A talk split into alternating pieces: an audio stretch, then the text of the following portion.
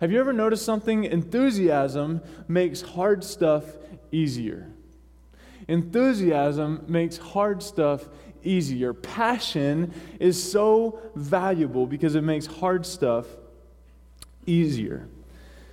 Fulfilling your purpose, fulfilling your purpose, and we talked a little bit last week about knowing God and, and our mark and, and, and being on our mark and living with, a, living with a desire to go deeper in our relationship with God, fulfilling your purpose will require passion.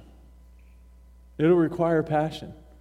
It'll require that zeal, that fervency, that enthusiasm. See, purpose has to do with our head right? Purpose has to do with our thinking. We talked about this back in August. Purpose has to do with our, our, our head, thinking right about where we, about, about why we're here and understanding our calling, knowing, kind of thinking, our, uh, knowing our purpose, knowing why we're here and what we're doing. Passion has to do with our heart.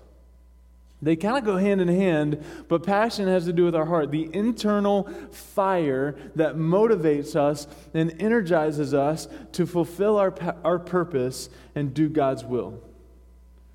And the truth that I want to share with you this morning is that God is the source of spiritual passion. It's not something we can manufacture. It's not something, but, but God is the true source of spiritual passion. And, and, and one quote I read this past week enthusiasm and persistence can make an average person superior. Enthusiasm and persistence can make an average person superior. Indifference and lethargy can make a superior person average. Indifference and lethargy can make a superior person average. And so, as we look this morning, I want to look at Matthew chapter 14, and I want to talk about passion, why it's so valuable, why it's so important for us to live our lives with a passion to know Christ. And so, um, Matthew chapter 14, we're going to start in verse 22. We're going to read the story. Most of us have heard this story, even if you are new to church or, or maybe this is your first Sunday in church, chances are you've heard a little bit about this story. So, Matthew chapter 14, starting in verse 22. Immediately, he made the disciples, he being Jesus, get into the boat and go before him to the other side while he dismissed the crowds. And after he had dismissed the crowds, he went up on the mountain by himself to pray. When evening came, he was there alone. But the boat by this time was a long way from the land, beaten by the waves, for the wind was against them. And in the fourth watch of the night, he came to them, walking on the sea. But when the disciples saw him walking on the sea, they were terrified and said, It's a ghost. And they cried out in fear. But immediately Jesus spoke to them, saying, Take heart, it is I, do not be afraid. Verse 28 And Peter answered him, Lord, if it's you, command me to come to you on the water. He said, Come. So Peter got out of the boat and walked on water and came to Jesus. But when he saw the wind, he was afraid. And beginning to sink, he cried out, Lord, save me. Jesus immediately reached out his hand and took hold of him, saying to him, Oh, you of little faith, why did you doubt? And when they got into the boat, the wind ceased and those in the boat worshiped him, saying, Truly, you are the Son of God. So we talked last Sunday about these four invitations of Jesus, these, these, these four markers for every person that, that we want um, to, to achieve at Summit as we're trying to go to our spiritual summit, which is disciple making disciples, right? And that's, that's really at the heart of why we're here and what we're doing here. And so we talked about come and see, we talked about follow me, we talked about be with me, we talked about remain in me, and these invitations of Jesus. And we talked about how the reality is that all of us, right, all of us, when you're climbing, when you're, when you're trying to reach a summit, the shortest distance from point A to point B is a Good job. I mean, pat yourself on the back. Those of you that remembered it, those of you that didn't, we're praying for you. Okay. Um, but the shortest distance, right, a straight line. If I'm standing at the bottom of the mountain and I see the summit, guess what? I want to go straight to the summit, right? I don't want to curve around. I don't, it doesn't really matter to me. You know, people, there, there are some people when they go on a journey, when they go on a trip, a family vacation or something like that, and, and like they're driving from here to North Carolina. I'm not sure who would ever do that, um, but they're, they're driving from here, you know, to North Carolina. Some people like to, you know, shoot out and, and go to like Pennsylvania or go see some other things, right? I'm straight down 95 get me there as soon as possible. Shortest distance, point A to point B. We got to get there, and we got to get there now, and we got to get there as fast as we can within the speed limit, or at least 10 over, right? But there's some people, right, that they just they just like to go. I'm just kidding, okay? But they're sort of. But there, there's some people that just like to go, you know, and and and they like to do different things. I like I like to go shortest distance, right? Just point A to point B, straight line, right? And the reality in our spiritual journeys is that that's not necessarily the way God's going to work. Because God's going to send some storms into our life. God's going to send some storms into our life. God's going to send some, some, some times of where, where our passion is low. There's going to be times where our passion is low. There's going to be times where our passion is, is super high, right? And you can tell, you can tell when someone's passion is really high, right? They have a little pep in their step. For some of you, for some of you, when your passion is low and someone else close to you, and their passion is really high, you know that their passion is really high because you just have this deep desire to punch them. Right? I mean, anybody ever been there? Right? Why are you so happy? I just got the joy of the Lord, you know, down in my heart. Where? You know, and it's like, you know, and it's like, you're just, you just, I want to hit you right now. You know? I mean, I mean maybe, maybe that's me. Maybe I have some aggression to work out at men's breakfast next Saturday during the cornhole tournament. But you know, right? You can tell the difference when someone's passion is high and someone's passion is low. And we see the disciples here, right? They had just gotten done with uh, ministry, um, feeding the 5,000. We, we, we, we, we see that they had just finished that up. They were just wrapping that up. And immediately, Scripture says, immediately, he made the disciples get into the boat and go before him to the other side. And what had happened was, in this passage that we read, is that a storm comes. A storm comes. And there's five things that I want to talk about that we need to know when a storm comes.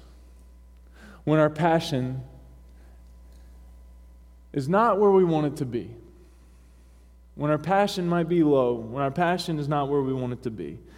The first thing that we've got to know when a storm comes is number one, He brought me here. The first thing to know, and maybe one of the hardest things to grasp when a storm comes, is that He brought me here. He brought me here. I, I, love the story of David Ring. I know I've shared it many, many times, but David Ring's an evangelist who has cerebral palsy, and he talks about his calling, his purpose, his passion in life was to be an evangelist. The problem was he had this, he had this uh, uh, disability called cerebral palsy that affected the way he talked. And he would challenge congregation after congregation after congregation. He said, Somebody told me, You'll never be a preacher. You'll ne- nobody will ever want to listen to you. And he's like, I've preached 300 and something days this year. He's like, You'll never have kids. Nobody, nobody will ever love you. Nobody will ever have kids. He had like five kids, you know? He had like five kids. He, and so he stands up on a stage in front of full place after full place after full place. And he's, he says, I have cerebral palsy. What's your problem? Pretty amazing, right? But he says that instead of asking why, right, when the storm comes, when the storm comes, and, and, and our temptation is undoubtedly, I've done it, you've done it, why? Why me, God? Why now? Why in this moment, at this time, in this place, would you want to bring this storm into my life? And David Ring says, Don't ask why, ask what. God, what are you doing? God, what are you trying to what are you trying to shape in me? What are you trying to create in me? What are you trying to accomplish in me? Because there's two types of storms. The first, storms of correction when God disciplines us. Storms of correction when God disciplines us. Okay, God, so what are you trying to correct in me? What are you trying to discipline in me? What are you what are you seeing in my life that we need to work on, that we need to fix? And the other type of storms is storms of perfection. When God helps us grow. And so immediately Jesus had his disciples get into the boat because he knew what was coming. He knew what was coming. He knew that there was going to be a storm that had come, that was going to come. And the thing that the disciples needed to remember, and we need to remember today, is that He brought us here. He sent us here. He brought us here, and He can care for us here in whatever the storm is that we're facing today. Whatever the storm is that you're walking through this morning. The first thing we've got to know in a storm when our time, when the time where our passion is low, is that He brought us here. Number two, He's praying for you. He's praying for me. The second thing that we've got to know in a storm is He's praying for me. See, I love this picture. I love what we say, what, what, we see here in this passage. And after He dismissed the crowds, He went up on the mountain by Himself to pray. When evening came, He was there alone. We see a similar, we see a similar uh, uh, um, passage to this in the book of Exodus when, when Moses was on the mountain praying and the Israelites lost heart because they didn't know what had become of this Moses. Where was Moses? Right where he needed to be in the presence of God. We see Jesus here right where he needed to be, praying to his Father. I remember, um, I think it was the second or third uh, uh, mentor session that I had when I was 16 years old after I'd given my life to full time ministry. And, and my, my youth pastor looked at me and said, Okay, we're going we're gonna go for a drive. And we went for a drive one day, and we went to this place called Medoc Mountain. It's not a mountain, okay? But in, in, in our place in North Carolina, which was very flat, it was a, it was a pretty high hill okay? And so we called it a mountain, all right? And at this, at this mountain, okay, they had some benches that you could sit on kind of along the hill, okay? And, um, and, and, and so my, my youth pastor said, I come here four times a year, four times a year, once a quarter. He said, I come here and I spend half the day sitting on this bench with God, not a phone, nothing else, not a laptop. Those things weren't as popular back then as they are now. It's kind of crazy um, for me to say that. Um, but he said, I just bring a notebook, a pen, and a Bible. And I just meet with God. And so he brings me, he brings me to this place in Medoc Hill. Um, uh, and, and he shows me this bench, and I'm sitting there, and I've got my Bible, I've got my notebook, I've got my pen, and, and I looked at Thad, and I said, Okay, Thad, so what do we want to talk about? What are we going to do today? And he just looked at me and said, Shh. What, what, what is this? You know, what is this? He said, he said, we're just going to be quiet. And he's like, I want you to write down everything that God shows you through Scripture. So it was, I mean, pretty awesome opportunity, right? You know what I wrote down uh, in my notebook uh, that day before we left and went back in the church van and drove back to the church and had youth group? You know, I, let, me, let me tell you everything that I wrote down on my notebook, on my blank notebook when I left. Absolutely nothing. Nothing. I thought this was the most ridiculous thing on the planet to go and sit for. I thought this was a waste of time right? Because you remember my first time with Thad, my first mentor meeting, he handed me a toilet brush and go, told me to go scrub all the toilets. And here we're sitting on a bench, quiet, not talking, not doing anything, listening to God. I was trying to learn how to preach. I didn't need to just sit there, I didn't need to scrub toilets. See where I'm going with that? This, I believe, is the most vital thing that we can do to keep the passion in our lives. Stop. Go to a quiet place. I, I love what Russ did. I, I thought he was a little off last Sunday when he said, Listen, when I get up there and start to talk, I want you to call me. But you're going to be and I've learned with Russ, Pastor Russ that you just don't ask questions. You just do. But that's such a picture of our quiet time, right? When we want to sit down and get alone with God, that's when everybody wants to text you. That's when everybody wants to call you. That's when everything seems so urgent. But Jesus got rid of all the distractions, didn't he? He sent everybody out on the boat. He dismissed the crowds and he got alone with the Father. What a beautiful picture. And, and, it, and it always strikes me when I read this passage, teach on this passage, that if Jesus needed time alone with his Father, Jesus, right? Jesus, the Savior, if he needed time alone with his Father, how much more do I need time alone with Father?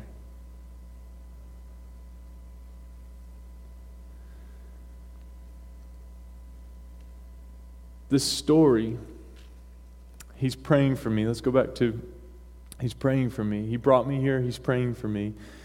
This story is a picture of the church today. We, Summit Church, are on the sea, and Jesus is in heaven still praying for us. See, if you knew, if you knew, if I told you, if, if you knew that Jesus was in the next room over here, if he was in this, if he was in this room right back here, if you knew that Jesus was right in there praying for you, would it not give you new courage to endure what you're going to do and to endure what you're going through and do his will? Of course it would. Of course it would. He is. He's praying for you. He sees your need. He knows your frustration. He knows your fears. And He's in control of your situation. So, things to know in a storm. Number one, He brought me here. Number two, He's praying for me. Number three, He will. Everybody say, will. All right, good. Just making sure you're still with me. He will come to me. He may not come at the time when we think he should. He may not answer us when, he, when we think he should answer us or when, he think, when we think he should text us back. But he comes. Why did Jesus walk on the water? To show his disciples that the very thing they feared was only a staircase for him to come to them. He walked on water that day to show his disciples that the thing that they feared, the storm that they feared, was only a staircase for him to come to them. See, often we fear the difficult experiences in life only to realize that they bring us closer to Jesus. Job loss, job search, surgery, health issues, the list goes on and on. But why didn't they recognize Jesus? When they saw Jesus walking on water, they, they, they feared, right? Because they thought it was a ghost. Why didn't they recognize Jesus? Because they weren't looking for him. Because they weren't looking for him. Because they weren't looking for him. So, he brought me here. He's praying for me. He will come to me. Number four, He will help me grow. He will help me grow. See, the whole purpose of this storm is to help the disciples grow in their faith. Now, I want to talk about Peter for a second. I want to talk about Peter for a second because they said it's a ghost and they cried out in fear, but immediately Jesus spoke to them saying, Take heart, it is I, don't be afraid. And Peter answered him. And Peter answered him. Now, so many times Peter gets a bad rap in this story. But before we criticize him, let's honor the demonstration of faith that Peter had to, to, to have the boldness, to have the passion. And this is why God really brought me to this passage this week in talking about a passion to know Christ. I want you to get this. I want you to get this. Peter had the passion to be with Jesus so desperately that he was the only one that said, Hey, Jesus, if that's you, I want to be with you. I want to be with you wherever you are. No matter the situation, no matter the circumstances, I believe you're bigger than this water. I believe you're bigger than this storm. Call me and I will step out of this boat and come to you. So Jesus did. And Peter stepped out of the boat and came to him. What do you think Thomas was doing in that moment? Right? Because we, uh, if, if you don't know, right, Thomas is pegged the doubter, right? He's, he's that one at your workplace, this will never work. Peter, you're, you're dumb. Peter, Peter, think about this, Peter. Let's, let's do an analysis of this, Peter. What's going to happen if you step out of this boat? I, I, I don't know if Thomas talked like that, but I'm picturing, I'm sorry, Thomas, if you were more manly, than, but, you know, I just, I just picture Thomas being over there. This is the dumbest thing, right? This will never work, right? Let me tell you something. In your passion to know Christ, if you don't have people looking at you or talking behind your back saying, This is the dumbest thing, this will never work, then your passion's not big enough. Let that sink in. So we got to give credit to Peter here. He stepped out of the boat. See, anybody can sit in the boat and watch. Anybody can come to church and watch. Anybody can sit on the bleachers and watch, but it takes a real person with real faith to leave the boat and walk on water. And then what caused them to sink? What caused them to sink? What caused them to sink? I want you to see this. He says, and so Peter, uh, he said, Come. So Peter got out of the boat and walked on the water and came to Jesus. But when he saw, now I want you to see that. Everybody say the word saw. Saw. Underline that in your Bible, highlight it, star it. Okay, but when he saw the wind, what had happened in this storm when he was walking to Jesus is he took his eyes off of Jesus. He took his eyes off of Jesus. He saw the wind. He saw the storm. He remembered, oh, yeah, wait a minute. I'm going through something here. I'm dealing with something here. And he saw the wind. See, we must, he took his eyes off of Jesus and he looked at the circumstances around him. He was afraid. And beginning to sink, he cried out, Lord, save me. This hit me real hard this past week. I want you to see that word beginning. Isn't it, isn't it amazing that every, I mean, I've probably read this story hundreds of times, hundreds of times, hundreds of times. I've preached on it many times. But this week, more than any other time, that word beginning jumped off the page at me. And as he was beginning to speak, see, we must give credit to Peter for knowing that he was sinking and crying out to Jesus for help. I want you to notice that he cried out to Jesus as he was beginning to sink, not when he was drowning.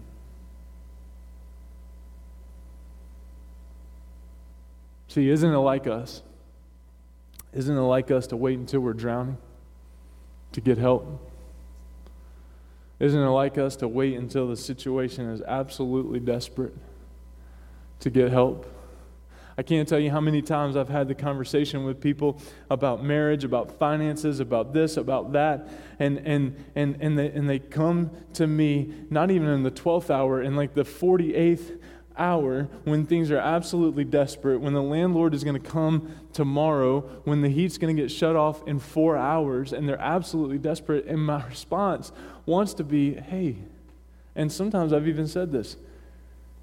Hey, why didn't we talk about this two weeks ago?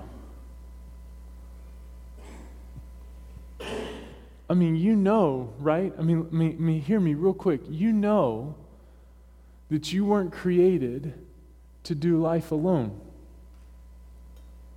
You weren't created to carry the burdens that you're carrying alone. And so when things happen, when storms come, don't, don't wait. Don't wait until the flood water, waters start pouring in. Don't wait until this. Don't wait until that. Call for help. When he was beginning to sink, when he was beginning to sink, he cried out to Jesus. And Jesus grabbed his hand, picked him up. And we don't see this in Scripture, but I, I just I just believe when Jesus and, and Peter got back in the boat, there was Thomas saying, I told you so. Right? Because we always got to have one of those, right? In the church, that, that I told you so person. That's not in there. That's totally me, okay? So I'll apologize to Thomas when I get to heaven. Jesus immediately reached out his hand and took hold of him, saying to him, You of little faith, why did you doubt? When they got in the boat, the wind ceased, and those in the boat worshiped him, saying, Truly, you're the Son of God. So, the fourth thing that Jesus will do in a storm is he'll help us grow. The fifth thing is he will see us through. He will see me through. Whatever he starts, he completes. Now, if we fast forward in the story of Peter, if we fast forward, uh, you know, quite a few months and and, and, and, and time and, and Jesus uh, being crucified, being buried, risen again, uh, ascending into heaven, we see that, that Peter stood on the front lines of the early church.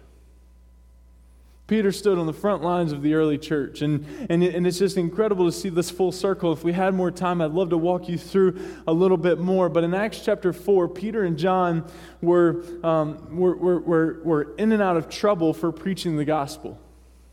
And so they were talking to this council of people. They were talking to this council of people. And, and, and we see this in Acts chapter 4, verse 13. It says, When they saw the boldness of Peter and John, and perceived that they were uneducated, common men, they were astonished. I love what Pastor Russ said last Sunday. He said, You don't need a seminary degree to meet with Jesus. You don't need, you don't need this, you don't need that to meet with Jesus. We see that Peter and John, uneducated, common men, they were astonished. And they recognized, get that, Acts 4:13, and they recognized that they had been with Jesus. They had recognized that they had been with Jesus. Now, I don't know about you, but this morning, this morning, I get pretty excited. I get pretty passionate because I want people to recognize that I was with Jesus. That I am a Jesus person. Okay? Uh, we were in um, a little town in New Hampshire a couple weeks ago, and there was a coffee shop that, this, uh, that these missionaries owned, and we were told to go there by some friends of ours. And some friends of ours were running this pastor's retreat that I was a part of a couple weeks ago, and they told us about this little coffee shop because they had a pretty incredible experience while they were there. They walked in, they were ordering coffee, and, and, and finally, this person walked up to them from the, from the coffee shop, and they said, Hey, I don't know much about this. I'm not a Christian, but you people are Christians, aren't you? And they were like, Yeah, yeah, we are. They said, We can tell. And they just turned around and walked away. And I'm like, That's awesome. Like, I want that to happen, right? I want people to know that I'm a Jesus person, that I'm different. I don't want to fit in so bad that you can't recognize that I'm different. I talked about it last Sunday, Revelation chapter 3, the church at Laodicea. And I talked about very briefly, very quickly, as we were closing the service, I said, I talked about how Jesus says, Behold, I stand at the door and knock, and if anyone would open the door and let me in, that I would come in and I would worship with you and I'd dine with you. In fact, I'm going to turn there. I'm going to turn there for just a moment as we're closing today. He says, I know your works. You're neither hot nor cold. Would that you were either hot, would that you were either, would that you were either cold or hot. So because you're lukewarm, neither hot nor cold, I will spit you out of my mouth. Now notice that. That literal meaning, spit, means Don't worry, I'm the only one that uses this microphone. I will spit you out of my mouth, for you say, I'm rich, I've prospered, and I need clothes, and I need nothing, not realizing that you are wretched, pitiable, poor, blind, and naked. I counsel you to buy from me gold refined by fire so that you may be rich, and white garments so that you may clothe yourself, and the shame of your nakedness may not be seen, and the salve to anoint your eyes so that you may see. Those whom I love I reprove and discipline, so be zealous and repent. See, there's the promise of the storms, right, for discipline, the, the storms of correction. Those whom I what? Love. Not those whom I want to pick on, those whom I love, I reprove and discipline. We forget that so quickly in the church. So be zealous and repent. And then he goes in. He says, Behold, I stand at the door and knock. If anyone hears my voice and opens the door, I will come in and eat with him, and he with me. The one who conquers, I will grant him to sit with me on my throne, as I also conquered and sat down with my Father on his throne. He who has an ear, let him hear what the Spirit says to the churches. See, passion isn't something, listen to me, listen to me. Passion isn't something that is static or stays the same. Passion isn't something that is static or stays the same. A fire either spreads or it burns out. The tendency of fire, if left by itself, is to go out. The result is apathy. Apathy isn't a state of mind, it's a state of heart. God knows the moment we lose our passion or zeal, we lose vision and perspective. And the problem with that is the enemy knows this too. And to the enemy, there is nothing that he likes better than an apathetic Christian. There's nothing he likes better than just a churchgoer. One definition of lukewarmness, I want you to hear this, although hard, I believe good. One definition of lukewarmness, you know, that, that, that, that way of living that makes God want to spit us out of his mouth. One definition of lukewarmness is serving God in such a way as to not offend the devil.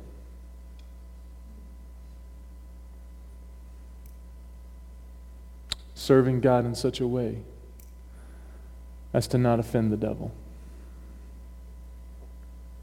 See, I love what Jesus says here. You say, I'm rich, I've prospered, I need nothing, not realizing that you're wretched, pitiable, poor, blind, and naked. See, let me, let me, let me just tell you something really quick.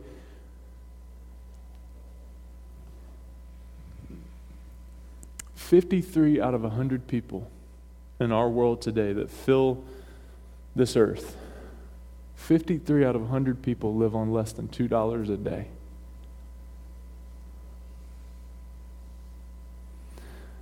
Fifty-three out of a hundred people live on less than two dollars a day. You are rich.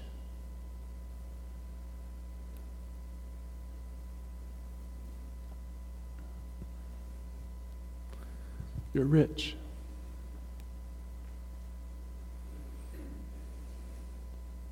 We're blessed. We have every opportunity. Every opportunity. I believe no excuse to serve God. No excuse to give Him our lives open handed.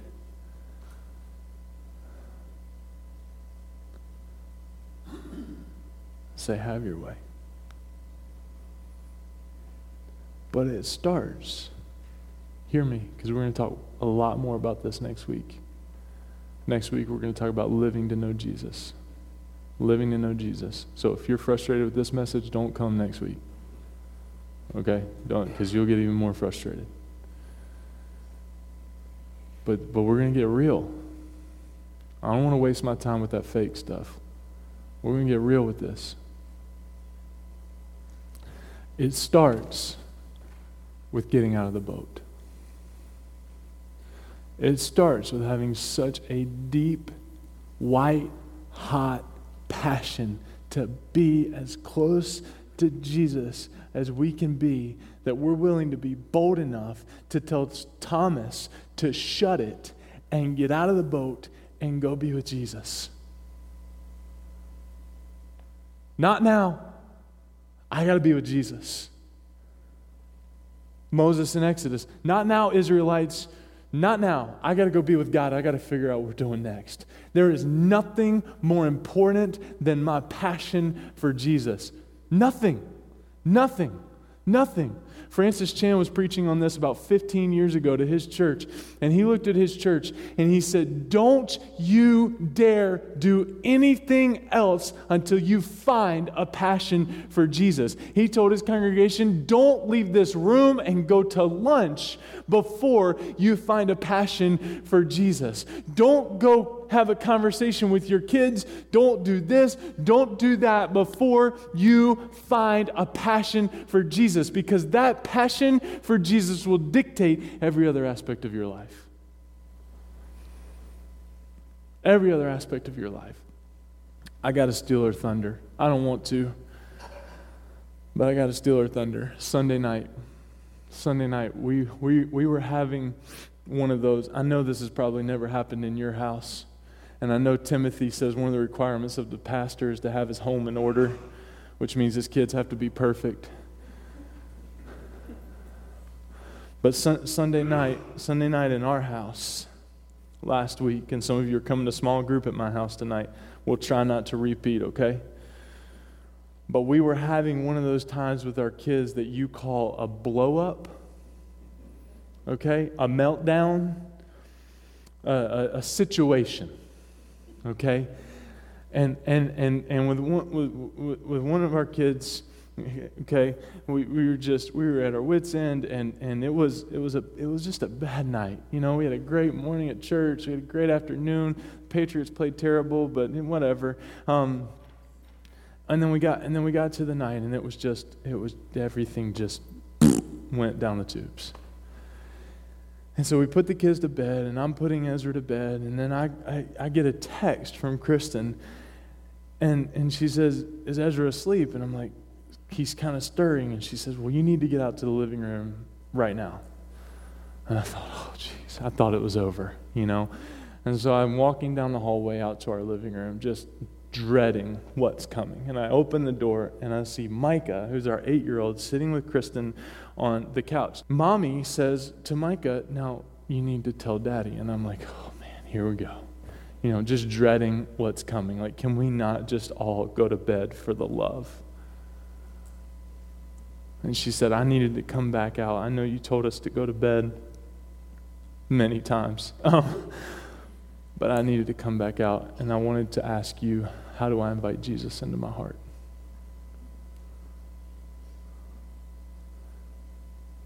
But I want to be mad right now. Right? And I've been asking that little girl for about a year and a half, Micah, Micah, Let's talk about let's talk about this. Let's talk about this. Daddy, I'm not ready. Would be her response. I'd be like, "Whoa, like calm down." But she was adamant. Daddy, I'm not ready. I'm not ready. I'm not ready. And then Sunday night gets out of her bed, comes out. We may have put the fear of God in her. I'm not sure, but it was anyway. All of that went away. She woke up Monday morning. She came out for breakfast. She's like, I just feel so different. I just feel so different. I'm just so glad. I'm just so glad I invited Jesus into my heart.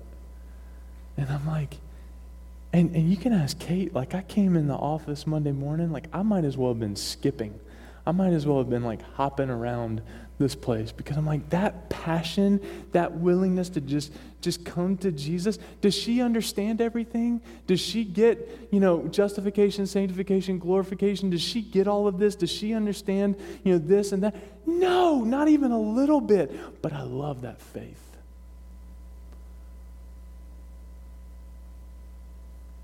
And it was contagious. That type of passion for Jesus. I just want to know him. How do I invite Jesus into my heart? How can I live for Jesus today? It took a really crappy, excuse my language, night and made it unbelievable. Because the biggest thing I've prayed for since Bria's been born, Mike has been born, Ezra's been born, and Vera's been born, whew, I got that right. There's just so many of them. The most important decision they'll ever make for their daddy is not where they go to school, not whether they play ball or not. None of it. But their decision to follow Jesus.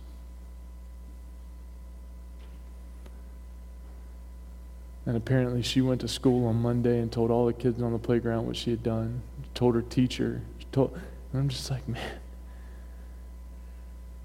it's amazing. It's amazing. And so, where are you this morning? Where are you in knowing Christ this morning?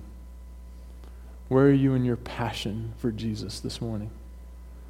The worship team is going to come. I want you to pray three things. Because the reality is, the storms and the bad nights will always win without passion.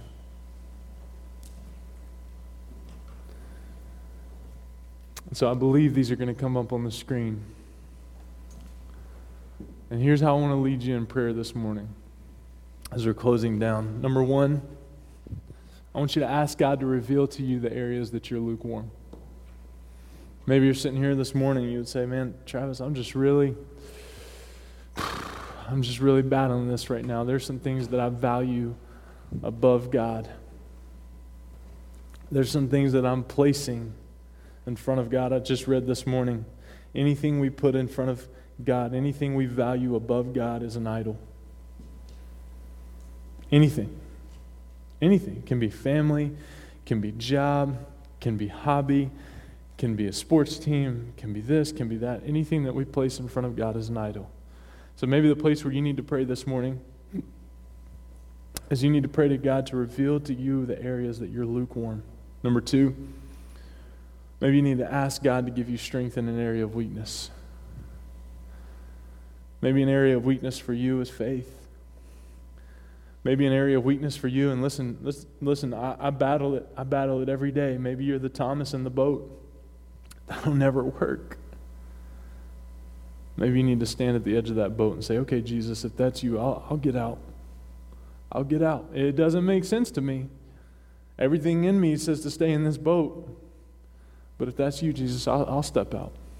Maybe you need to ask God to give you faith strength in an area of weakness. And then the third prayer I want you to pray. Maybe this is you this morning. This is a big one.